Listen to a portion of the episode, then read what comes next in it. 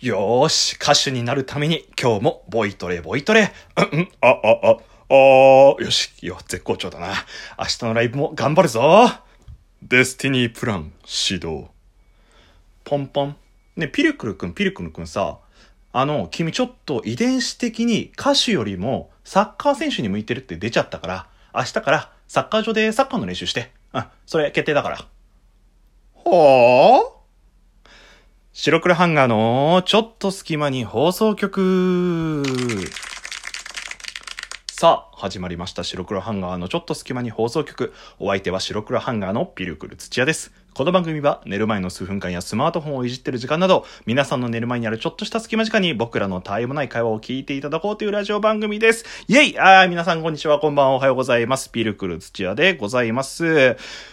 まあ、2020年の冬アニメがどんどんどんどんと今公開というか放送されてますけれども、いや、バンド、僕が今見てるのはね、バンドリと商売ロックマシュマイレシュと、まあ、フェイトグランドオーダー、絶対魔獣戦線バビロニア、一応マギアレコード、あと7分の22が意外と面白かったりとかして、まあ他にもいろいろ見たりとかしてるんですけれども、いやー、面白いね、やっぱりアニメ見るっていうのは。特にね、バンドリは面白かったわ、普通に。なんか、こう、ラスの話になるんだろうなと思ってて、見たら、まあ、ロッカーが可愛かったりとか、オープニングエンディングとかがすごい良かったりとかして、なんだろう、お金かけるとアニメってこうなるんだなってめっちゃ思いましたね。はい。まあ、ぜひぜひ皆さん、まだまだ1話とか3、2とか3ぐらいなんで、追いつこうと思えばいつでも追いつけるので、ぜひ2020年のアニメ盛り上がっていきましょうっていうふうに、僕の個人会はいつもいつもアニメの話してるので、なんか聞いてる人からすると、いや、またこいつアニメかいまたかい二人の時はもうちょいいろいろ話すのに、こいつアニメ、声優の話しかしんな、みたいな感じになっちゃうので、ちょっと今日はね、思考を変えてね、いろいろ話そうかなと思って、えータイトルをこういう風に付けさせていただいたんですけれども、結構僕がずっと思ってることですね。これは、どちらかというと、もうみんなの意見が聞きたい。ど、なんか別に、この考えて多分、まあ、肯定も否定も多分ないと思うんですよ。それで人生変わったりとかするわけじゃないですけど。ただ、皆さんはどっち派なのかな？どう考えてるのかなっていうのは、もうめちゃくちゃ気になるね。結構、いろんなところでやっぱ話したりとかすると思うんで。で、あのなんか、例えば、こう何か集まった時とかに、そういう話をね、えーぜひして、なんか話の種にしていただけたらなと思います。さあ、えー前置きが長くなりましたけれど、今回のトークテーマはこちら。デスティニープランは正しいのか？才能と努力。どちらがいいのか？はい。うん難しい話みたいになっちゃいましたけど、全然そんなことないですよ。すごく要約すると。まあ、才能で人生決められるのと自分の努力でこう人生切り開いていくのどっちが楽しいのかなとか素敵なのかなっていう、そんなお話です。まあそもそもデスティニープランって何なのかっていうお話ですね。それに加えて僕がこう思ったいろいろ理由っていうのを話しますね。まずそもそもデスティニープランっていうものはですね、えー、機動戦士ガンダムシードデスティニーっていうアニメがありまして、これアニメの単語ですよ、皆さん。本当にないんで、あの、心配しないでください。デスティニープランっていうのはそのガンダムシードデスティニーに出てくる、まあなんか社会構想みたいな感じで、すごく簡単に言うと、自分の遺伝子に合わせてその人が何が得意なのかっていうのを全部生まれた時に解析して、それによって進路とか職業とかっていうものを決定するよっていう社会システムみたいな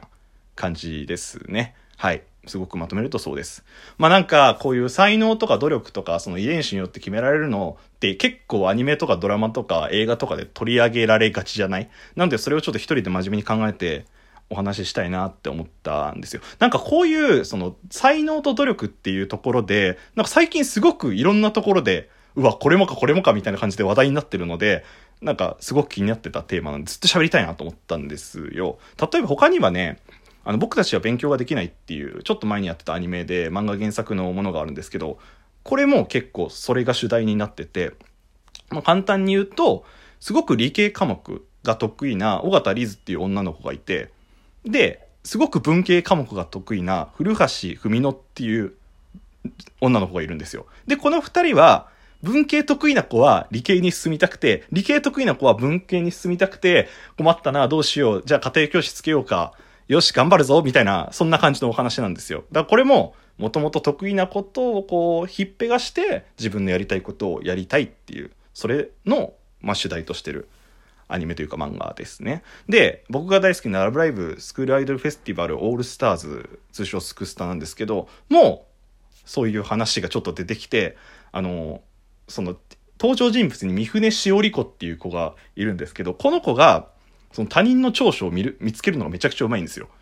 すぐ見つけられるんですよ。才能とかっていうの。君は、で、あなたはこれが得意だから、こうじゃなくて、こっちの道に進んだ方がいいよっつって、それでどんどんアドバイスしてって、なんか、こう革命を起こすみたいな、そんな話もあったりとかするんですよ。まあそんな風に、なんて言うんだろうな、この、生まれ持ったものでのその人生っていうとか、その、やることっていうのと、いや、そうじゃなくない自分のやりたいこととか、自分の思いっていうのが大事じゃないっていうのは結構二つに分かれると思うんですよ。なので、それをちょっと僕なりに真剣に考察というか考えて、このデスティニー、まあ、全部まとめて、僕はデスティニープランって言いたいんですけど、デスティニープランを、が正しいのかと、正しいっていうか、に対して僕が思ったこととかをちょっとお話ししたいなって思います。ぜひこれ聞いてなんか、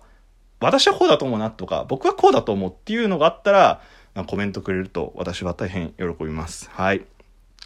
まあすごくそれらをまとめると、本当に努力とかじゃなくて決められた自分の能力っていうものに、で人生が決まるよっていうことですね。で、このデスティニープラン、賛成派と否定派、なんとなく僕がこうだろうなっていうメリットとかデメリットっていうのをちょっと分けてみました。まず、メリットですね。自己肯定感は高まるだろうなって思います。だって自分の得意なことを活かすんだから、絶対それは、まあそれなりに成功するわけじゃないですか。そしたらまあ周りからの評価も上がると思うし、自分の、あ、やってるな、達成感あるなっていうのはあるので、自己肯定感はなんか、めちゃくちゃ高まると思います。なんか、変にこう努力だけやり続けて、これ何のためになってんだろうっつって周りに評価されないよりかはね。で、あとやっぱり、社会の財産にはなるだろうなって思います。だって得意なこと、例えば勉強めちゃくちゃできるやつがさ、あの、その研究室とかでさ、いろんな発明したりとかすると、それこそ社会の財産だし、一人一人の労働生産力っていうのは多分絶対上がるじゃん。だって得意なことだから、あんまり壁に当たらないわけじゃん。だから効率はすごくいいよね。と思って、結果社会全体はすごく良くなるのかなって思いました。で、三つ目が、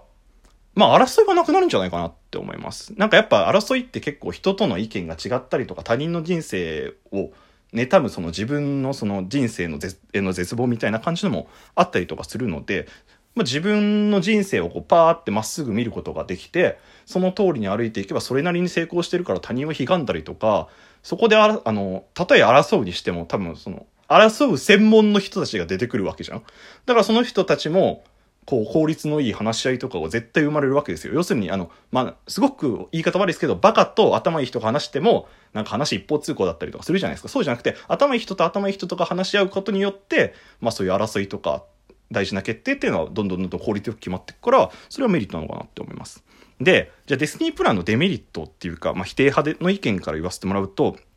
まず自分がやってきた努力っていうものが、まあ、否定されますね。生まれた時からだったらわかんないですけど、例えばじゃあ今そのデスティニープランがあの、実行されますって言った時に、今までずっと野球選手になりたいと思って野球めっちゃ頑張ってきた子に対して、いや、君はちょっと歌うまいからっていう結果が出てるから歌手になりな。今までの野球とか全部無駄だよって言われるのは、やっぱ辛いと思うし嫌だなって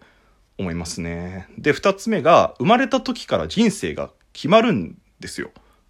だからそれって結局俺世界めちゃくちゃ狭くなると思うんですよ。だってすごく効率のいい人生を歩むことになるじゃん。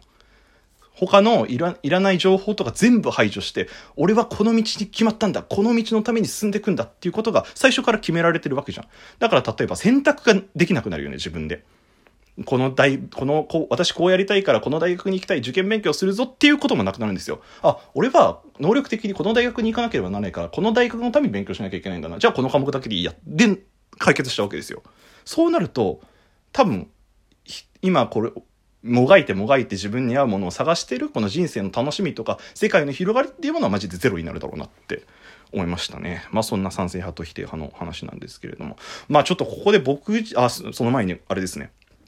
で、実際このデスティニープランって、なんか、現在のドイツでも同じような制度があるらしくて、まあ、簡単に言うと小学生くらいの時に、その子に合わせた大まかな進路が、まあ、提示というか、されるんですって。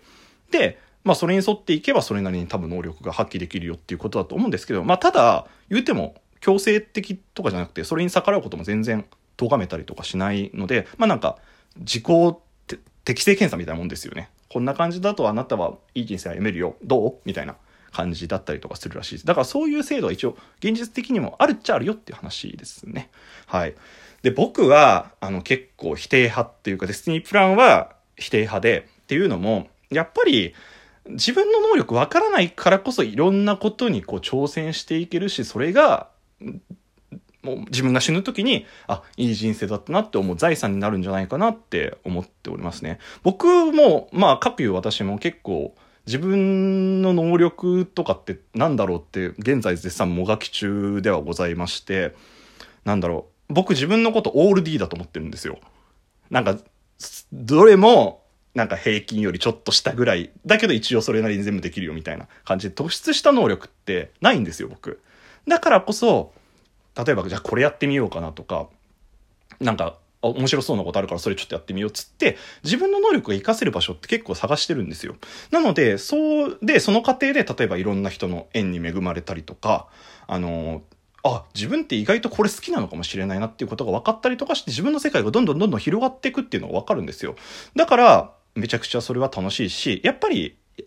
決められた人生だと多分、能力を発揮できるかもしれないんですけど、つまんないと思うんですよね。好きなこととかやりたいことの原動力ってえぐいっていう話を僕散々してると思うんですけど、それ、人の気持ちってものすごいパワーがあるんですよ。で、それを自分で、あ、これやりたいなっていうことに対して自分で選んで、自分のその能力を発揮することが、あの、豊かな人生になっていくんじゃないかなと思いますので、僕はデスティニープランは、まあ、少し、否定派ですね。社会の財産とか知らんわ、みたいな、そんな感じですね。はい。まあ、いろいろ話しましたけれども、まあ結構、いい悪いとか、否定派、賛成派とかいろいろあると思うんですけれども、ぜひぜひ皆さんもちょっとだけね、あの寝る前とかに考えても面白いかなって思いました。まあだから何かっていうわけじゃないんですけどね。はい、以上です。お相手は白黒ハンガーのピルクル土屋でした。じゃあねー。